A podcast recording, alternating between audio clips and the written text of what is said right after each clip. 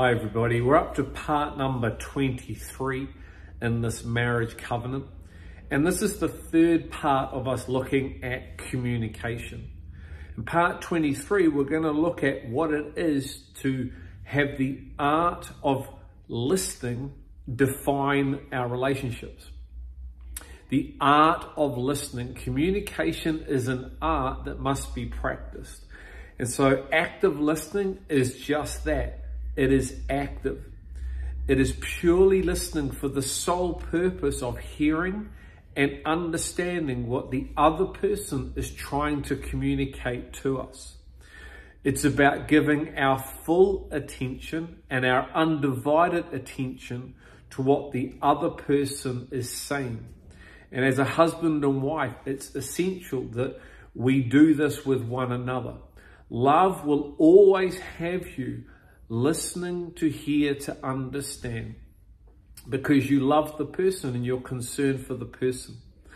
When we actively listen, we are not listening to reply. We're not listening to give our opinion or a solution to what is being said. We certainly are not thinking about other things and finding our minds drifting off to what we might be doing later.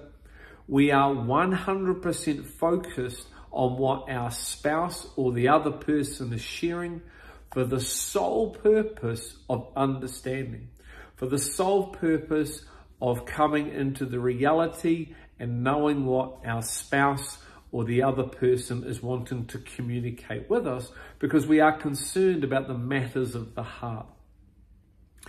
What this continues or what this communicates to our spouse is that we love and respect them and are genuinely interested and concerned about what they are saying. And we see James 1:19 a very powerful scripture that really defines and shapes this kind of active listening. It says this, this you know, my beloved brethren, but everyone must be quick to hear, slow to speak, and slow to anger. We must be quick to hear, slow to speak, and slow to anger. Being quick to hear and slow to speak is a posture of the heart. You could call it an attitude of being Christ-like.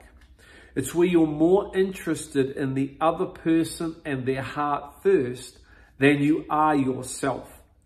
It's a posture that's life-giving, not life-taking. It truly has the welfare of the other individual as its main priority. And so in turn is eager to hear, is quick to hear, slow to speak, and slow to anger.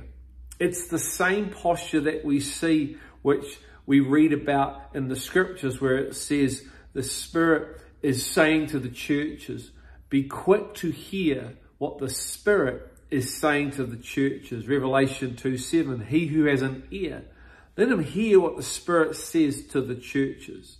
To him who overcomes, I will grant the right to eat from the tree of life, which is in the paradise of God.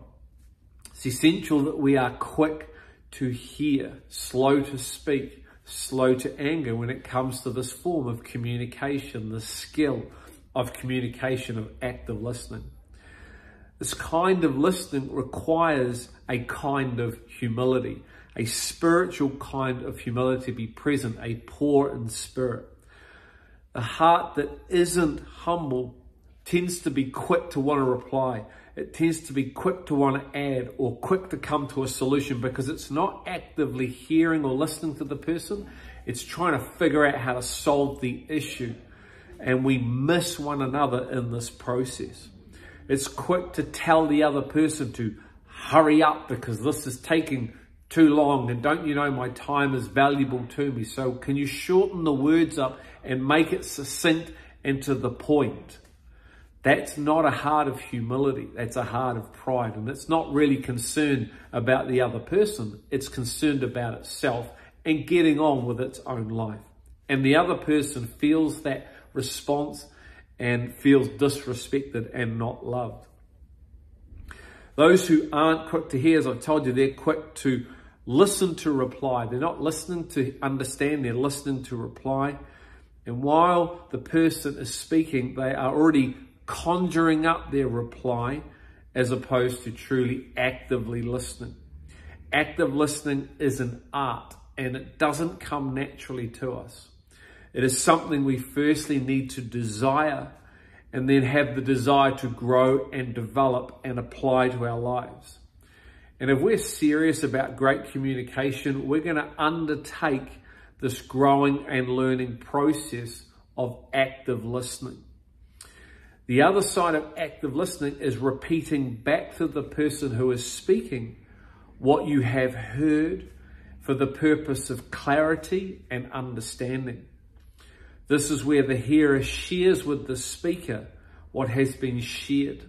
And so the speaker knows they've been heard and understood. And once both couples are happy, they can together look to move forward in their dialogue and the possible resolvement if that's required of any feeling or circumstance or situation. And so it's imperative. If you want to be a great communicator, you need to be a great active listener. You need to be quick to hear. You need to be slow to speak and slow to anger. So some questions to ponder. What makes active listening so different from just listening? Why is it vital we are quick to hear and slow to speak? How good are you at active listening and why? And why does love play such a part in whether one will learn to develop their active listening skills? We'll look forward to seeing you on part 24. Outside of that, take care. We'll see you soon.